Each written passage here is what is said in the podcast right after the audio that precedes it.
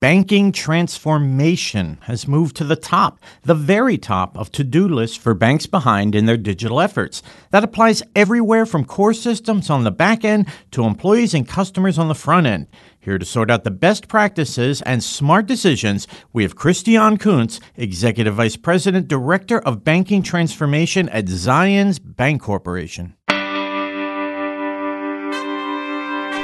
Welcome to BAI Banking Strategies, where each week we'll focus on the key issues facing financial services leaders. We'll bring you objective opinions and actionable insights that will help you power smart decisions. I'm your host, Lou Carlozo, the managing editor at BAI. Come on in. Welcome to the podcast once again, and terrific to have you with us on the show. We have Christian Kunz. Christian is Executive Vice President, Director of Banking Transformation for Zions Bank Corporation. She joined Zions in January 2018 and was previously a director in PwC's digital banking consulting practice. And Christian, welcome. Thanks, Lou. I'm happy to be here. Digital banking has become sort of a catch all phrase. Yet, even over the last five years, it's evolved tremendously. Give us your perspective on what has changed. I think that's a really interesting question. Five or 10 years ago, I think when people referred to digital banking, they were really talking about digitization. How do I take processes that were previously much more analog or paper based and digitize those in order to streamline those processes. Often the focus was very back end. Online banking existed, but it was really a one way portal for the customer and very simple transactions. What we've really seen is a shift towards the customer orientation of digital banking and how do we take all of these digital capabilities that now exist and sort of assuming that digitization has taken place and we're building that next layer of capability on top of that, bringing new opportunities to customers to better interact with the bank. That brings up the question of technology that supports both customers and frontline staff. You have a unique view on that. Share it with us. I'm happy to. One of the things that we really think about is how do we make sure that the technology investments we're making at the end of the day end up supporting our business needs? You know, building for the sake of building something really fast and cool. We're, you know, creating cars or airplanes or spaceships, hoping that the market will come. We're really oriented around what are those things that our customers and our frontline office staff have challenges with today and how can we use the technology to better support those. Today, if a customer comes to open an account at a bank, many banks make it difficult for that customer to even use the information that we have on file for them. You know, you may walk into a branch and be handed a paper form, or even if they do hand you an iPad, you're often providing information that you've already given so account opening is one area where we can make it much easier for customers. We even look at can we allow a customer to have a seamless experience between the branch and online channels? Can they start an application, start opening an account online, and then walk into a branch and complete that? And then that transforms the banking relationship to be less transactional in nature and more oriented around you know the core. What do customers really need to know? Um, how can they get financial advice? How can they better understand the products that they're signing up for? And so, by using technology to speed up the transactional nature, talking through those things that really will differentiate the customer experience. Another example of that is with our frontline staff, making sure that when a customer walks into a branch, that that frontline, whether they're a teller or a loan officer or a branch manager, that they're able to understand that customer's relationship with the bank and be able to see them as a whole person, not just an account number and a balance in a checking account, but really what's their history with the organization, what's the breadth of products and services that they're currently taking advantage of, and then how can we give them the best advice on other products that may be a good fit for them. Now, if we want to get granular, you've got three primary projects going that you're focusing on. Can you share a little bit about those? I'd be happy to. The first is one that's been widely covered in the news and in our investor presentations, and that's our core banking transformation project. So we are spending a significant amount of time and investment replacing our legacy core systems. We had three primary loan systems that we've replaced and now all migrated. And then we're currently working on our third and final phase, which is the conversion of our deposits account. What's most exciting to us is not only does it help to increase the servicing aspects of these accounts, but the system is real time. And so we will be the first US owned bank to complete a core conversion when we do bring our deposits over across both loans and deposits to a fully real time system. Wow, that's very exciting. It is. Thank you. It's a challenging project. We've got over 400 people across the company, as well as our technology partners that are focused on building the solution for us day in and day out. The next initiative is very complementary, and it's looking at our customer master data management. Many banks face this challenge where their view of the customer is heavily fragmented across different core servicing systems and customer information files or CIFs. We're essentially replacing the core aspects of how we look at a customer and their data and implementing a solution there so that we'll have a single view that'll integrate with our core as well as our online banking systems and other systems that are used for customer service. And then lastly, the third initiative is around our integration capabilities. And so certainly not a new technology, but APIs and microservices architecture for integration of different technology components is really important to us.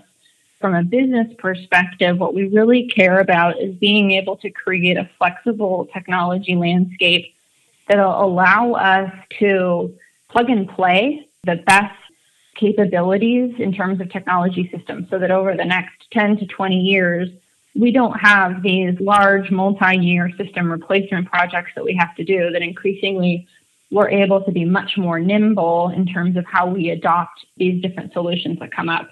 And so the key that we're investing in is our integration capabilities. So those are the three projects that we're primarily focused on. That is a very ambitious agenda. Yet replacing core technology, as you alluded to, that is not a snap of the fingers. It's difficult. I'm curious what you've learned along the way, something that maybe other banks can look at. That's a great question.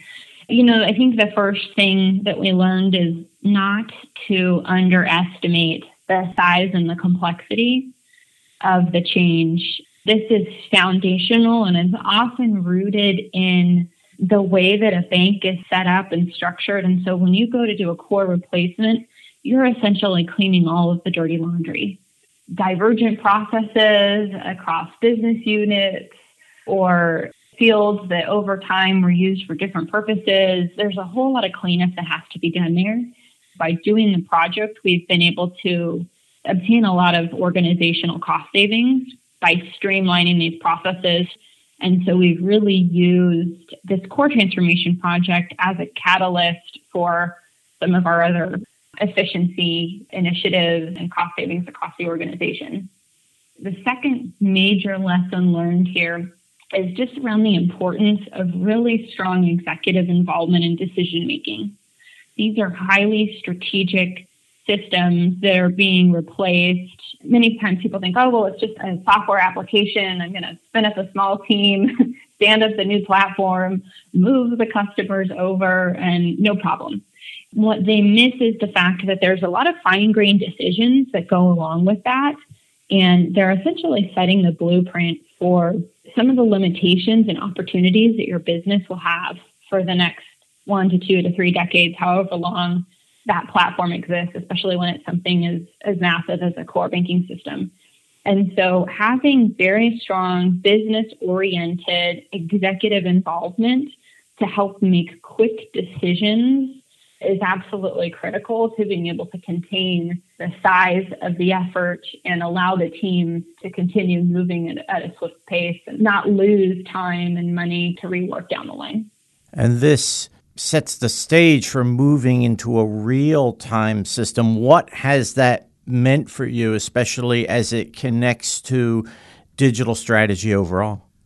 If you, Lou, as a customer, log into your online banking and transfer $1,000 from account number one to account number two, you'll see that transfer happen in real time. But in the back end, until the batch process is run that night at 99.9% of banks in America, the $1,000 will still be in account number one. And it will really only reflect in account number two that following day, despite what you as a customer see. But when we get to truly real time payments in the US, that's fundamentally incompatible because you're actually going to have to be able to move the money to support those capabilities. So while we believe that's several years off, we do know that the Fed and others are looking at real time payments. And so we believe that we'll be uniquely positioned to be able to take advantage of that at that point in time. You are talking about not where the target is, but already looking forward to where the target is going to be. Fantastic insights. Christiane, thank you so much for being on the podcast today. My pleasure. Thank you, Lou. Christiane Kunz is Executive Vice President, Director of Banking Transformation for Zions Bank Corporation based in Salt Lake City. You can look for Christian on LinkedIn.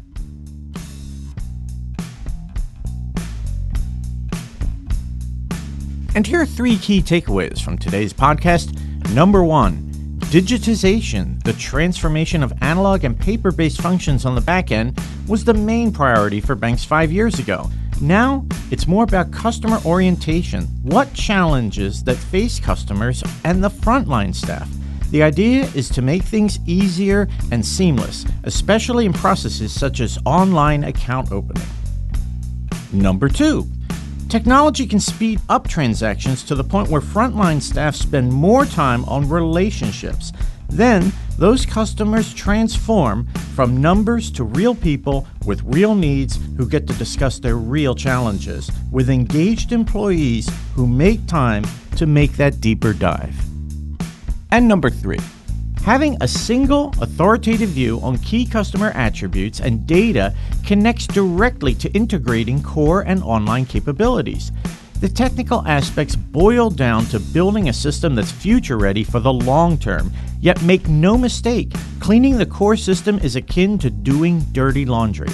Prepare for comprehensive process that has many layers of connecting many levels of digital operation.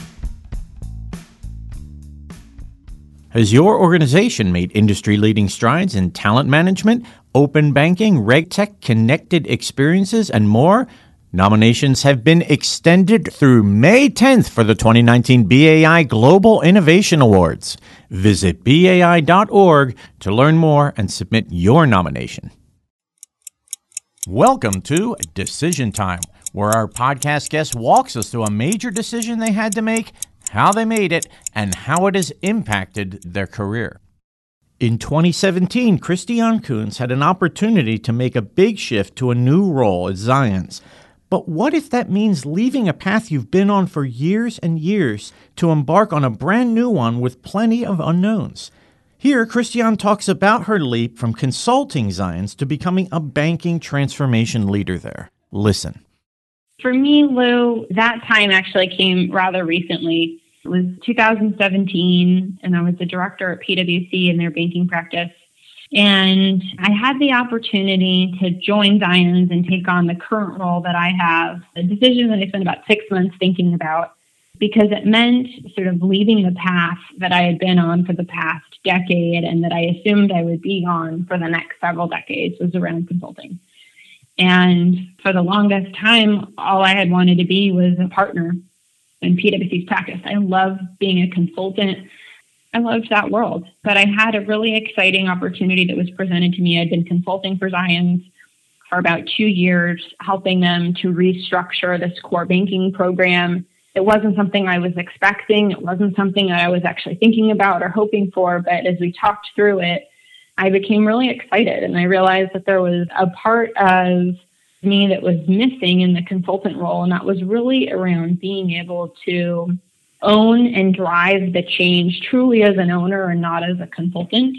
I've got absolutely no regret. It's been a lot of fun and these are really ambitious, really challenging projects, but they've also been just incredibly rewarding in terms of being able to build up a team and a capability that I am extremely confident can achieve all that we're setting out to do.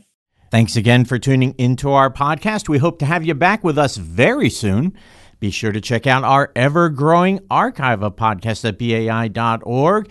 Our producer, as always, is James Grady. Be sure to connect with me on LinkedIn. I'm Lou Carlozo, the managing editor at BAI. We'll see you soon. So long.